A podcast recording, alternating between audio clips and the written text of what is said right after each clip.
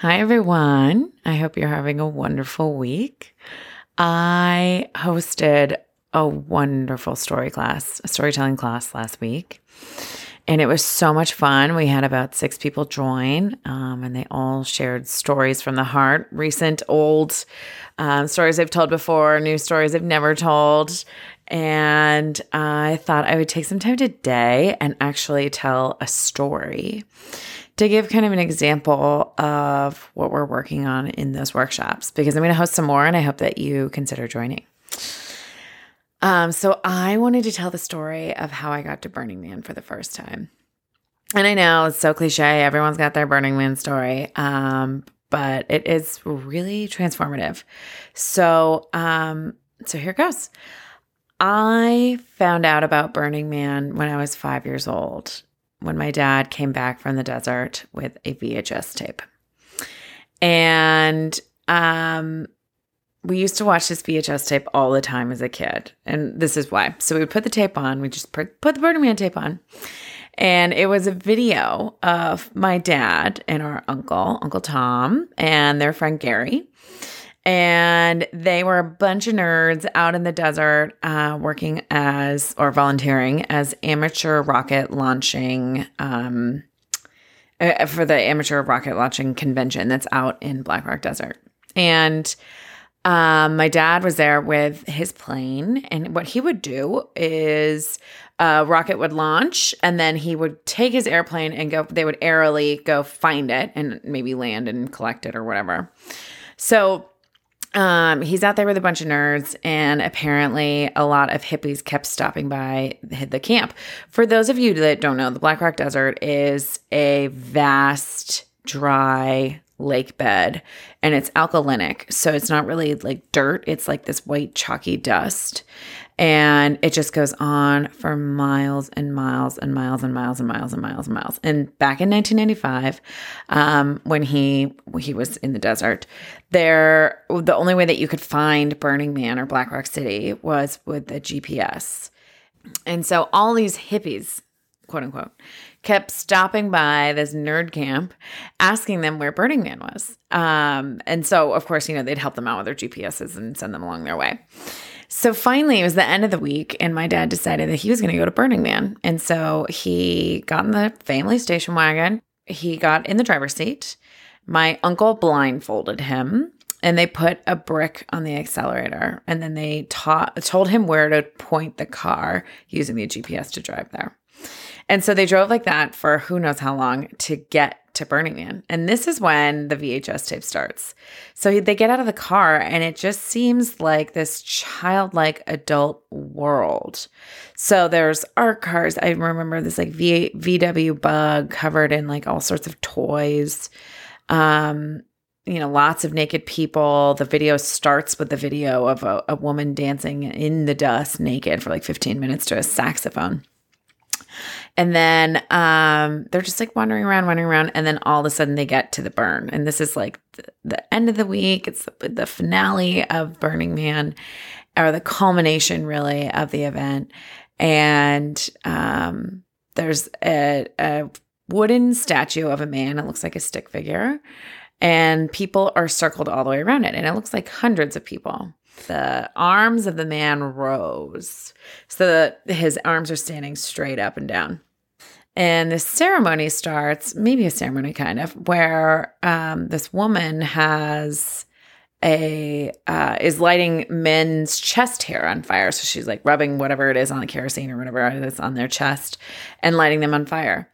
And then, you know, the people are drumming and there's like a lot of excitement. And then all of a sudden, Um, somebody shoots a lit bow and arrow into the statue of the man, and he catches on fire. And the audience just like goes wild. Um, the video is like kind of in and out at that point, but um, clearly our dad is just having a lot of fun. And then, you know, it turns off and then it'll turn on, and you can just see everyone's just like partying and jumping across the fire. Um, and just having a lot of fun. So we watched this video growing up many, many, many times. And um, finally, when I was in college, my sister went to Burning Man. And, and she went and she had a wonderful time. She like loves it. She's been back many times. And because my sister went, I, at that time, unfortunately, was creating my identity by making myself other than both my sister and my family. So she liked Burning Man, therefore I didn't, which was really, really unfortunate. And it took me years of living in San Francisco, being surrounded by burners, being like such an ugh, negative hipster, being like, I don't go to Burning Man, I make fun of burners. Ridiculous. Um, to realize that, or choosing hate over love. I was choosing a false identity of other than in order to feel good about myself, which is, it's so, so sad. So I'm living in San Francisco for several years, um, going to a lot of street fair festivals, and my really good friend decides to go to Burning Man. And I was really interested in it, but I was scared to go.